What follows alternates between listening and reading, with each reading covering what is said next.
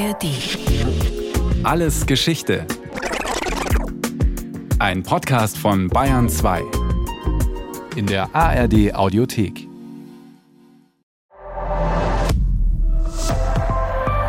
ARD. Ostersonntag 1942. Ein großes, freistehendes Haus mit Fensterläden und Alpenblick in Garmisch-Partenkirchen. Paula Schlier, 43 Jahre alt, wohnt und arbeitet hier. Das Haus ist ein Kurheim, das sie mitgegründet hat. Vielleicht sieht sie gerade nach den Patienten. Oder sie deckt den Tisch fürs Osterfrühstück. Da fährt ein dunkler Wagen vor. Wann beschleunigt sich ihr Herzschlag? Als sie den Motor hört? Oder erst als Ajax losstürmt? Ajax, der friedliche Hund, fiel drei Uniformierte an, die aus dem Auto sprangen, das Gartentor aufrissen, dem Hund einen Fußtritt gaben und in unser Haus stürmten. Die Männer von der geheimen Staatspolizei erklärten mir kurz, dass ich verhaftet sei. Zehn Minuten hätte ich Zeit, meine Sachen zusammenzupacken. Paula Schlier packt unter den Augen der Gestapo-Männer ein paar Kleidungsstücke in einen kleinen Koffer.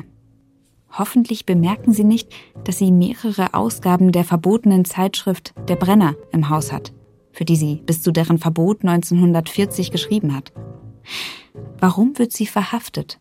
Etwa deswegen? Oder wegen ihrer Recherche im Völkischen Beobachter? Aber das ist fast 19 Jahre her. Meine Mitarbeiterin brachte mir den kleinen Koffer ans Auto. Ich sah noch ihre rotgeweinten Augen. Ajax zerrte an meinem Kleid. Ich streichelte seinen Kopf, da ließ er los. Als das Auto mit mir wegfuhr, heulte er jämmerlich. Ob er wusste, dass wir uns nie mehr wiedersehen würden? Das ist Paula sucht Paula. Vergessene Heldin im Hitlerputsch. Ein Podcast auf den Spuren von Paula Schlier. Vor 100 Jahren hat sie schon Geschlechterrollen in Frage gestellt, über sexuelle Belästigung am Arbeitsplatz geschrieben. Und sie hat sich kurz vor dem Hitlerputsch 1923 beim Völkischen Beobachter eingeschleust, der Zeitung der NSDAP. Mein Name ist Paula Lochte. Ich bin Journalistin beim Bayerischen Rundfunk und will herausfinden, wer war diese Frau, mit der ich den Vornamen und den Beruf teile. Was können wir von Paula Stier lernen? Und warum haben wir diese Heldin vergessen? Oder war sie vielleicht gar keine? Du kommst also nach Egelfing-Haar. Die großen Augen, wenn sie da saß, wie mein Vater im Zimmer saß. Ich kann es nicht genau beschreiben, aber sehr beeindruckende Augen. Was war daran beeindruckend? Der Ausdruck, so ein erwartungsvoller Blick. Einigen Kranken gelang es, in den Garten zu flüchten und sich zu verstecken. Als man sie jagte, versuchten sie auf die Tannen zu klettern. Alle wurden eingefangen und abtransportiert. Ist natürlich auch ein weiblicher Lebenslauf. Der Mann nimmt meine Karteikarte und legt sie auf den Haufen Blätter rechts am Tisch. Das sind die für die Gaskammer, weiß ich. Sie hatte nicht die literarische Anerkennung, die sie gebraucht hätte. Folge 3. Die letzte Folge. Paula Schlier und die Gestapo. Man bringt mich ins Garmischer Gefängnis in eine Einzelzelle. Ein eisernes Bettgestell mit einer schäbigen Decke, ein roher Tisch mit einem Stuhl, ein Kübel in der Ecke, eine schmutzige Waschgelegenheit, das ist die ganze Einrichtung. Am meisten graust mir vor den grün-violett gestrichenen Wänden, in die ich eingeschlossen bin. Paula Schlier darf nicht mal in den Gefängnishof. Das Essen reicht ihr ein Wärter in Feldwebeluniform durch eine Klappe. Sie friert. Schon nach wenigen Tagen fühlt sie sich krank. Aber sobald sie sich hinlegen will, reißt der Aufpasser sie wieder hoch. Wenn ich mich weiterhin krank stellen würde, droht er, werde er mich mit einem Schild um den Hals, auf dem mein Verbrechen geschrieben stehe, durch den ganzen Ort führen. Aber was ist denn ihr Verbrechen? Das wüsste Paula Schlier gern. Wenn man sie verhören würde, hätte sie endlich Klarheit. Aber immer wenn sich Schritte nähern, ist es doch nur der Gefängniswärter oder Dr. Weindler, der besucht sie zweimal die Woche. Paula und er haben gemeinsam das Kurheim in Garmisch-Partenkirchen aufgebaut und 1933 eröffnet. Vom Schreiben kann Paula Schlier damals nämlich nicht leben. und will es in den engen Bahnen, die die Nazis vorgeben, auch nicht mehr. Also ist sie nun schon seit vielen Jahren Arzthelferin. Mit Medizin kennt sie sich aus, denn sie hat als Jugendliche im Ersten Weltkrieg freiwillig im Kriegslazarett ausgeholfen. Es war gleich am ersten Tag, als man mir im Verbandssaal einen nackten, zitternden Menschen übergab, dem die Schusswunde faustgroß durch den ganzen Körper, zum Rücken hinein und aus der Brust herausging. Ich musste ihm die Öffnung mit Verbandsgase zustopfen, die an einer Pinzette aufgespießt war, kein Ende nahm und doch nicht zureichte, weil die Wunde zu groß und nicht aufzuführen war. Zerfetzte Körper zahlloser Soldaten wurden in dem Lazarett in Ingolstadt notdürftig zusammengeflickt. Und das nur, um die Soldaten dann wieder an die Front zu schicken. Diese Erfahrung hat aus Paula Schlier eine Pazifistin gemacht. 1942 als die Gestapo sie inhaftiert, hat sie sich allerdings schon seit mehreren Jahren nicht mehr öffentlich kritisch geäußert. Warum bin ich hier? Weil wir Juden beherbergt haben? Warum werde ich nicht verhört? fahre ich den armen Dr. Weindler an. Er schweigt. Der Aufpasser tut, als höre er nicht zu. Ich wurde nie verhört. So erzählt es Paula Schlier in ihrer unveröffentlichten Autobiografie. Ob sie und der Arzt Wilhelm Weindler wirklich Juden versteckt haben, dafür gibt es keine Belege. Möglich ist es. Vermutlich sind aber Briefe der Grund, warum die Gestapo Paula Schlier abholt. Briefe, in denen sie die Nationalsozialisten kritisiert und die sie im Vertrauen an ihren Beichtvater geschickt hat. Paula Schlier war ihr Leben lang tiefgläubig. In der NS-Zeit bewahrt sie sich eine kritische Haltung, indem sie mit anderen gegen Hitler betet. Ihr Glaube hat sie auch in ihrer schwersten Krise gerettet, als sie nämlich mit Ende 20 ungewollt schwanger ist, abtreibt und Suizidgedanken hat. Sie konvertiert damals vom protestantischen zum katholischen Glauben, weil sie merkt, ich brauche die Beichte, die Vergebung. Und dann ist es wohl ausgerechnet ihr Beichtvater, der sie denunziert. Er bringt sie damit in Lebensgefahr. Dr. Weinler hat beim Landrat vertraulich erfahren, dass ich ins Konzentrationslager Dachau kommen werde. Eine Frau habe dort keine Überlebenschance. Im KZ Dachau kamen in der NS-Zeit etwa 41.500 Menschen ums Leben. Das Konzentrationslager war kein Geheimnis. Hals Maul, sonst kommst nach Dachau, war ein geläufiger Spruch unter Münchnern. Paula Schlier hat Todesangst. Ihr Freund und Kollege Dr. Weindler will sie unbedingt retten. Bloß wie? Während sie in ihrer Zelle auf und ab geht und den Stuhl auf den Tisch stellt, um hinaufzusteigen und von dort oben durch das Fensterloch wenigstens ein bisschen Bäume und Freiheit zu sehen, schmiedet er einen Plan. Nach ein, zwei Wochen in der Zelle bekommt Paula Schlier Besuch von einem Mann, den sie nicht kennt. Es ist der Amtsarzt von Garmisch. Dr. Zick. Er untersucht sie. Hören Sie Stimmen? fragt er mich. Stimmen? Wieso? Nein. Er ist unzufrieden. Warum haben Sie so eine umfangreiche Korrespondenz mit Pfaffen? Darf ich nicht schreiben, an wen ich will? Am nächsten Abend sperrt man mich in eine andere Zelle im Untergeschoss, die abgelegen, stickig und stockfinster ist. Die ganze Nacht sitze ich auf dem Tisch, um mich vor dem Ungeziefer zu retten. Überall raschelt, krabbelt es, am ganzen Körper beißt es mich. Am nächsten Morgen kommen zwei Sanitäter und tragen mich auf einer Bahre ins Freie. Ich atme auf. Dr. Weinler ist da, lächelt wie erlöst und ruft mir noch zu. Du kommst also nach Egelfing-Haar. Sein Plan ist aufgegangen. Dr. Weindler hatte ein Gutachten geschrieben, das Paula Schlier religiösen Wahn attestiert. Der Amtsarzt hat es geschluckt.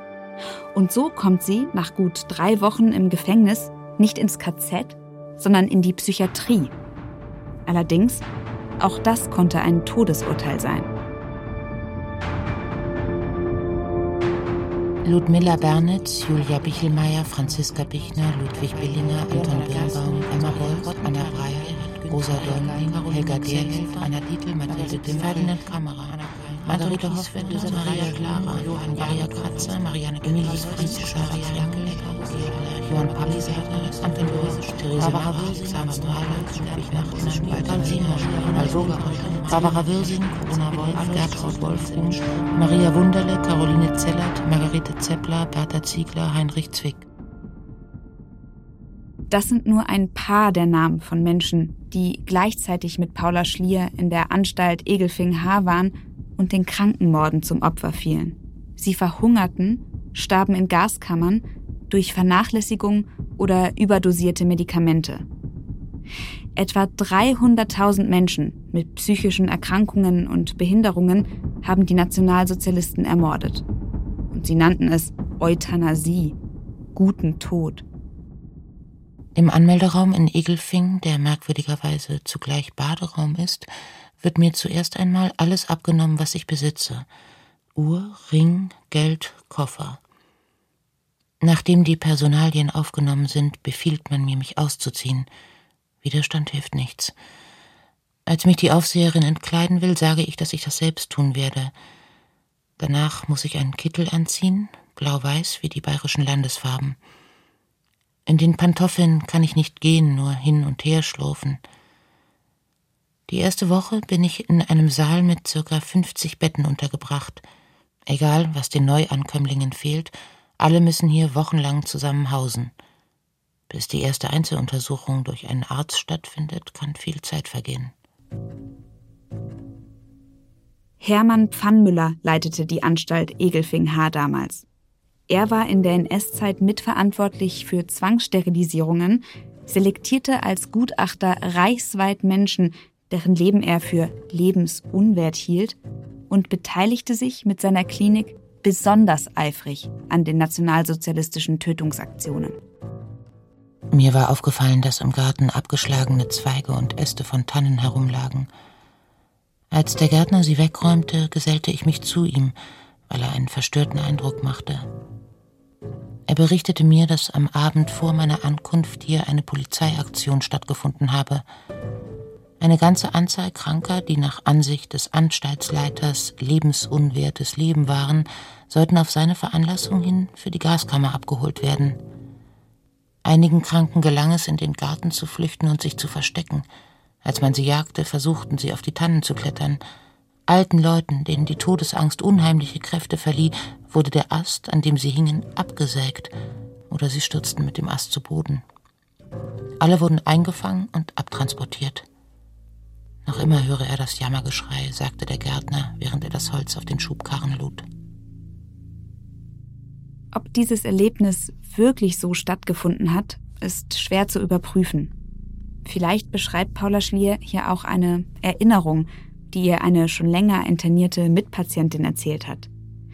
Denn auf Druck der Bevölkerung und der Kirche hatte Hitler die Gasmorde an Anstaltspatientinnen eigentlich bereits im Vorjahr 1941 einstellen lassen. Die Forschung zeigt jedoch auch, dass die Krankenmorde trotzdem weitergingen. Nun eben mehrheitlich in den Kliniken durch systematische Vernachlässigung, überdosierte Medikamente und Nahrungsmittelentzug. In dieser Zeit der sogenannten dezentralen Euthanasie, durch die allein in Egelfing-Haar etwa 3000 Menschen starben, fällt auch Paula Schliers Internierung dort. Paula muss nun jeden Tag einen Balanceakt vollführen. Sie muss zeigen, dass sie arbeitsfähig, im Grunde gesund ist, um nicht als lebensunwert selektiert zu werden. Gleichzeitig muss sie krank genug wirken, um nicht entlassen zu werden denn dann würde sie geradewegs in den Armen der Gestapo und damit im KZ landen. Eines Tages erhalte ich den Besuch des Anstaltsleiters, der als radikaler Nationalsozialist bekannt ist. Er lächelt mich an und gibt mir einen leichten Backenschlag.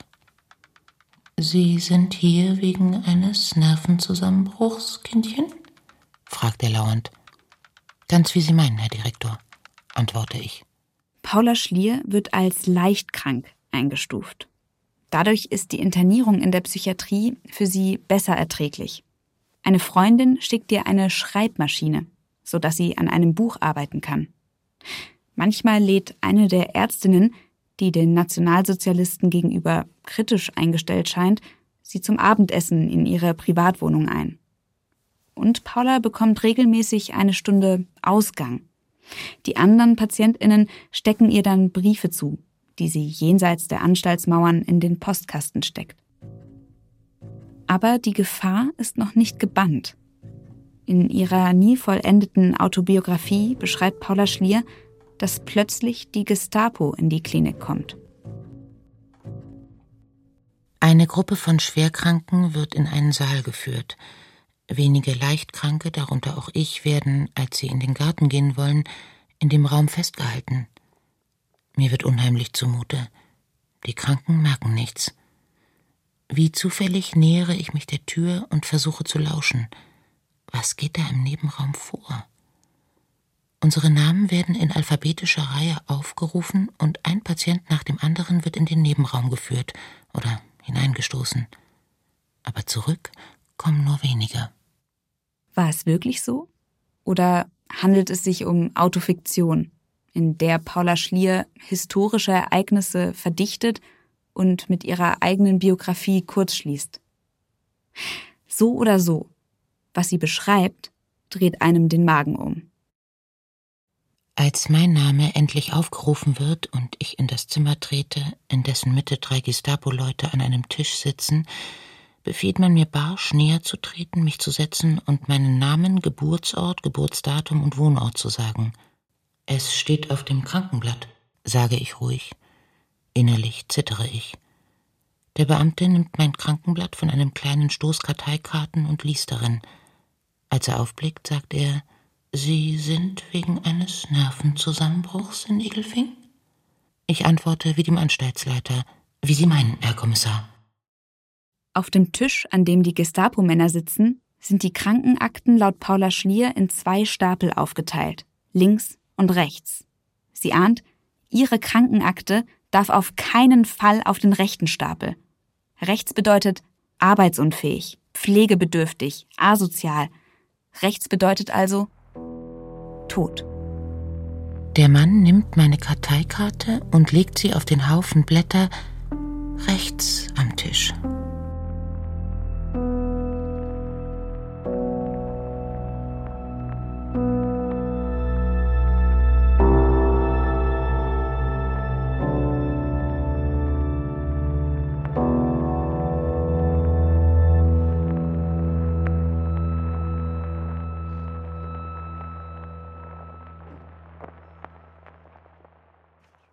Okay, So, dann legen wir mal los, oder?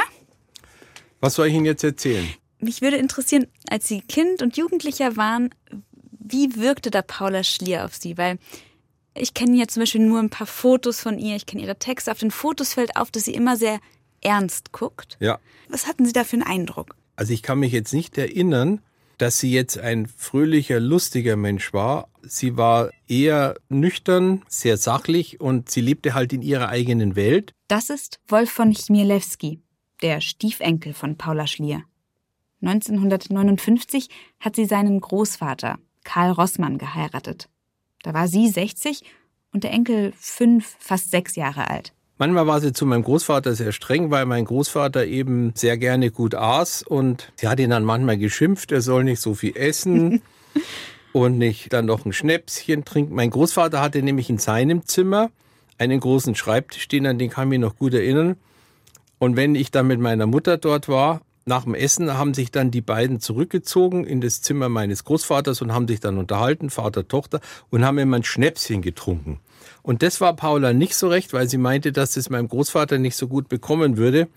Aber mein Gott, das sind kleine Differenzen, die nicht wirklich spielentscheidend waren für diese Nähe, die die beiden eben gefunden haben und die ihnen gut getan hat. Die Chemie hat wohl einfach gestimmt zwischen Paula Schlier und Karl Rossmann und konnte auch größere Differenzen überbrücken. Sie war religiös, er nicht. Sie war vorher nie verheiratet und hatte keine Kinder, er schon. Sie war eine Kritikerin der Nazis und wurde dafür von der Gestapo interniert. Er war Offizier bei der Wehrmacht gewesen. Mein Großvater hat nie mehr über den Krieg gesprochen, als er zurückkam. Und es war, glaube ich, bei vielen Männern so, bei vielen Soldaten. Und ähm, Hat sie über die NS-Zeit oder über die Weimarer Zeit erinnern. Kann ich geredet? mich nicht erinnern. Worüber sie auf jeden Fall gesprochen und nachgedacht hat, ist die Gegenwart. Paula war bis ins hohe Alter politisch interessiert und hatte große Sympathien für die Studentenbewegung, erzählt die Literaturwissenschaftlerin Ursula Schneider. Sie hat total gut verstanden, dass sich die jungen Leute aufgeregt haben, dass die ganzen alten Nazis wieder die Positionen besetzen. Also das war wirklich etwas, was sie voll unterstützt hat, wenn sich die Jungen dagegen gestellt haben. Sie war ja auch mal eine junge Person, die die Welt ändern wollte. und die dafür enorme Risiken auf sich genommen hat. Im Jahr 1942 ist Paula Schlier mehrere Monate in der Psychiatrie interniert. Wie ist sie dort lebend wieder rausgekommen? Was sie eigentlich vor dem KZ Dachau retten sollte, ein Gutachten, das ihr religiösen Wahn attestiert, hätte schließlich auch ihr Todesurteil sein können. Unsere Namen werden in alphabetischer Reihe aufgerufen und ein Patient nach dem anderen wird in den Nebenraum geführt oder hineingestoßen. Aber zurück kommen nur wenige.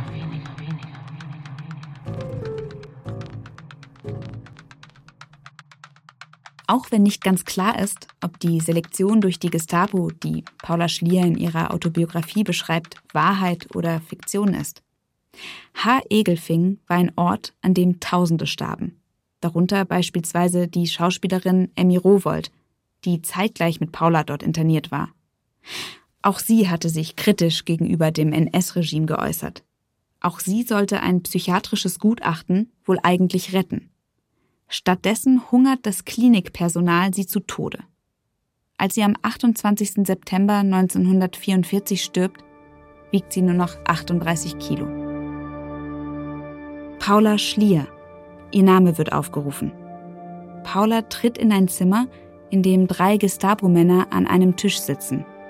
Und, nach nur wenigen Fragen an sie, entscheidet einer über Leben und Tod. Der Mann nimmt meine Karteikarte und legt sie auf den Haufen Blätter rechts am Tisch. Das sind die für die Gaskammer, weiß ich, und fahre wie von der Tarantel gestochen in die Höhe. Mit sicherer Stimme sage ich, meine Herren, ich bin seit gestern entlassen. Der Beamte nimmt meine Krankengeschichte vom großen Stoß rechts weg und legt sie wieder zurück auf den kleineren Stoß links. Dann entschuldigen Sie, meine Gnädigste, sagt der Mann. Ich gehe. Ich bin gerettet. Diese Lüge hat mir der Heilige Geist eingegeben, denke ich. Paula Schlier eilt wahrscheinlich sofort nach draußen und sucht die Ärztin, mit der sie sich so gut versteht und der sie anvertraut hat, dass sie aus politischen Gründen in der Psychiatrie ist. Sie hat jetzt nämlich ein Problem. Wenn sie als geheilt gilt, könnte sie doch noch verhaftet werden. Aber die Ärztin hat eine Idee. Wir werden Sie nicht entlassen, sagt sie, sondern beurlauben. Wenn ich von der Gestapo wieder verhaftet würde, käme ich nicht in ein Konzentrationslager, sondern zurück in die Anstalt. Wir setzen diese Liste in die Tat um. Im Spätherbst bin ich zunächst zwei Wochen in einem Dorf bei Iserlohn versteckt. Mein Bruder hat dort, um seine Familie vor Bombenangriffen geschützt zu wissen, einen kleinen Bauernhof erworben. Etwa zweieinhalb Jahre bis zum Ende des Krieges taucht Paula Schlier unter. Sie ist nirgends offiziell gemeldet. Das schützt sie vor dem Zugriff der Gestapo. Bedeutet allerdings auch, dass sie keine Lebensmittelmarken bekommt. Die Leute, bei denen sie wohnt, haben also eine Esserin mehr im Haus. Sie kommt erst im Sauerland bei ihrem Bruder unter, dann in der Nähe von Innsbruck in einem Kloster. Mit dem Ende des Zweiten Weltkriegs endet auch ihr Versteckspiel. Aber sie findet keine Anstellung mehr. Das Kurheim in Garmisch-Partenkirchen gibt es da zwar noch, aber Dr. Weindler hat längst eine Nachfolgerin gefunden. 1948 zieht Paula Schlier zu ihrer pflegebedürftigen Mutter nach Tutzing am Starnberger See und kümmert sich jahrelang um sie. Zuvor hat sie auch schon ihren Vater gepflegt. Nach dem Tod ihrer Eltern, da ist Paula um die 60, ist das Geld knapp und sie zunehmend verzweifelt. Sie heiratet ihren Untermieter Karl Rossmann, was sie finanziell absichert. Es gibt aber noch einen Lichtblick in dieser Zeit. Hallo! Grüße Gott, kommen Sie rein. Ganz wichtig für Paula sind in den 60er Jahren die Besuche bei Werner von Trott zu Solz. Der linke Publizist wohnte wie Paula in Tutzing, kannte ihren Verleger und andere Intellektuelle wie Heinrich Böll und wurde ein enger Freund. Ich treffe seine Tochter Katharina. Wenn wir einfach ja abgeben. Ja, wunderbar. Katharinas Vater und Paula treffen sich fast wöchentlich in seinem kleinen, verqualmten Arbeitszimmer. Wenn die Licht machen würden, konnte Ja. ich den Schalter hinten. Bestimmt wahrscheinlich. Ja. Ah, und das hier ist der Schreibtisch. Ist das der Das von ist der von meinem Vater, mit, genau. den, mit so geschwungenen Beinen. Ja, ja, weiß. genau, das, das hat er dran gesessen immer. Da saß ich Stunden mit ihm, Stunden. Ich habe mir immer gedacht, was reden die eigentlich? Das war ganz persönlich und ganz existenziell. Wäre schön gewesen, man hätte Videos von den Gesprächen gehabt. Also mein Vater, Paula Schlier, wenn man das gehabt hätte, wäre wunderbar gewesen. Und was glauben Sie, worüber haben die geredet? Also sicher auch über die Texte, die jeder schrieb, so bin ich sicher. Ja, und es wäre meinem Vater undenkbar gewesen, über das Dritte Reich und die Erfahrung nicht zu reden. Das kann ich mir überhaupt nicht vorstellen. Weil das für uns so selbstverständlich war, dass man im Anti war. Dass man gegen die Nazis war. Ja, Katharinas Onkel, Adam von Trott zu Solz, war am Stauffenberg-Attentat beteiligt. Was sind denn so die lebendigsten Erinnerungen, die Sie noch so an Paula Schlier haben? die großen Augen, wenn sie da saß, wenn mein Vater im Zimmer saß. Ich kann es nicht genau beschreiben, aber sehr beeindruckende Augen. Was war daran beeindruckend? Der Ausdruck, so ein erwartungsvoller Blick. Blaue Augen mit Bernsteinsprenkeln. Die haben damals, in den 60er und 70er Jahren, schon einiges gesehen. Paula ist da schon über 60 und sie schreibt noch. Hier und da journalistische, meist aber stark religiös geprägte Texte und Gedichte.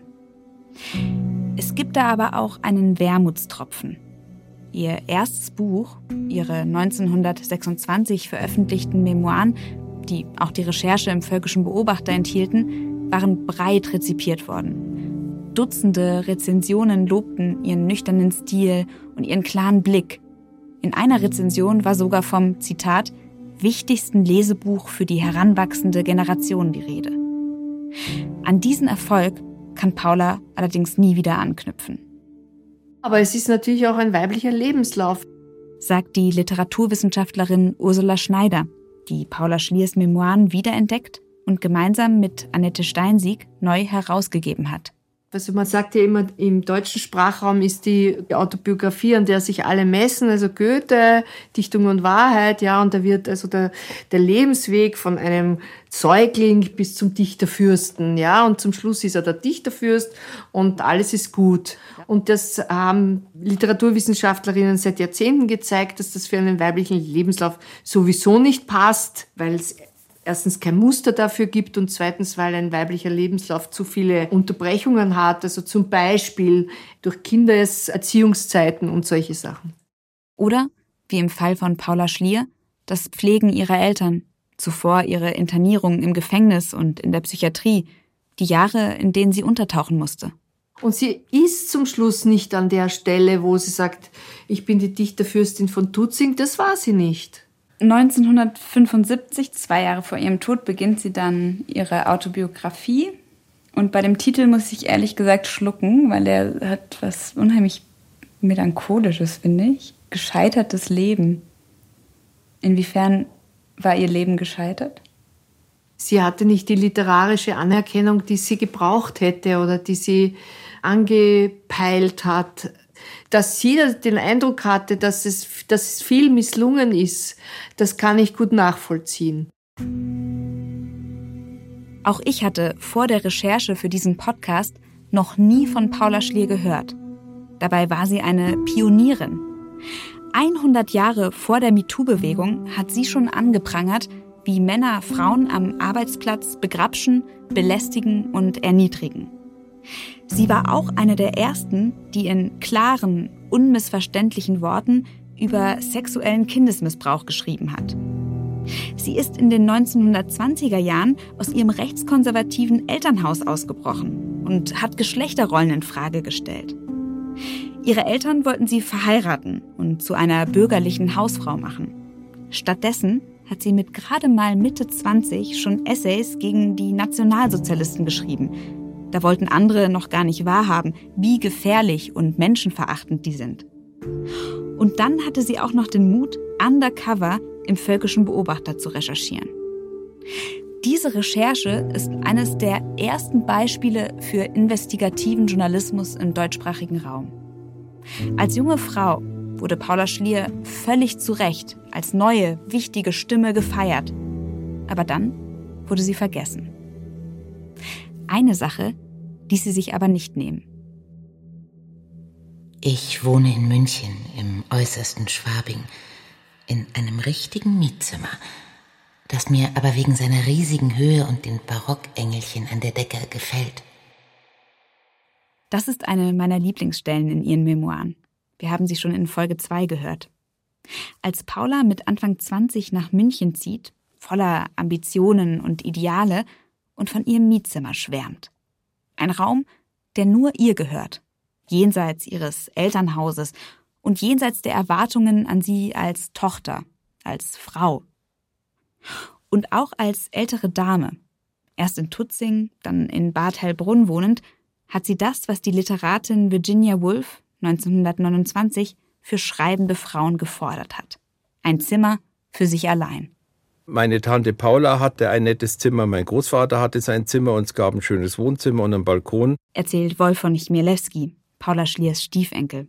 Er hat sie immer Tante Paula genannt. Ich glaube schon, dass sie glücklich war in ihrer Welt mit ihren Büchern, die sie geschrieben hat, mit ihren Gedichten, wir können sie jetzt leider nicht mehr fragen. Im Nachhinein hätte er Paula gern mehr Fragen gestellt zu all dem, was sie erlebt hat. Aber er war kaum aus der Schule raus, da war es schon zu spät. Das war der 28.05.77. Ich kann mich noch gut erinnern. Kam dann der Anruf eben von der Vermieterin von Paula Schlier, dass sie verstorben ist. Sie ist also in ihrem Sessel in ihrer Wohnung in Bad Heilbrunn ganz friedlich eingeschlafen. Und meine Mutter und ich, wir sind dann hingefahren. Das war dann auch der Tag, wo ich das erste Mal in meinem Leben einen toten Menschen gesehen habe. Aber das gehört zum Leben. Und es war mit Sicherheit kein einfaches, aber ein sehr interessantes, auch aufregendes Leben. Und ähm, wenn Sie Paula Schlier in einem Wort beschreiben müssten, welches wäre das? Interessant, anspruchsvoll, intellektuell. Welches Wort würde ich wählen? Am Anfang dieser Recherche dachte ich zunächst, ich sei mit Paula Schlier auf eine vergessene Heldin gestoßen. Aber das wird ihr nicht gerecht. Nicht nur, weil sie auch Fehler gemacht hat, auch scheiterte, sondern vor allem ist es ein Etikett, gegen das sie sich vermutlich selbst gewehrt hätte. Schließlich warnte sie schon früh vor vermeintlichen Rettergestalten wie Adolf Hitler und den Heilsversprechen der Nationalsozialisten. Paula Schlier war eher eine Chronistin ihrer Zeit. Eine mutige, haltungsstarke Frau, die ich nicht mehr vergessen werde. Und die uns alle in die Pflicht nimmt. Der Demokratie ist am wertvollsten von allen Dingen der Mensch an und für sich. Deshalb stellt sie ihn auf sich selbst und gibt ihm Verantwortung mag dies auch schwer und sogar nicht immer vorteilhaft für ihn sein. Nichts ist dem Durchschnittsmenschen unerträglicher, geht ihm mehr an seinen Lebensnerv als das Eingeständnis eigener Fehler und die freie und schöne Bereitschaft zu selbstverantwortlichem Tragen und selbstverantwortlicher Änderung schlimmer Folgen.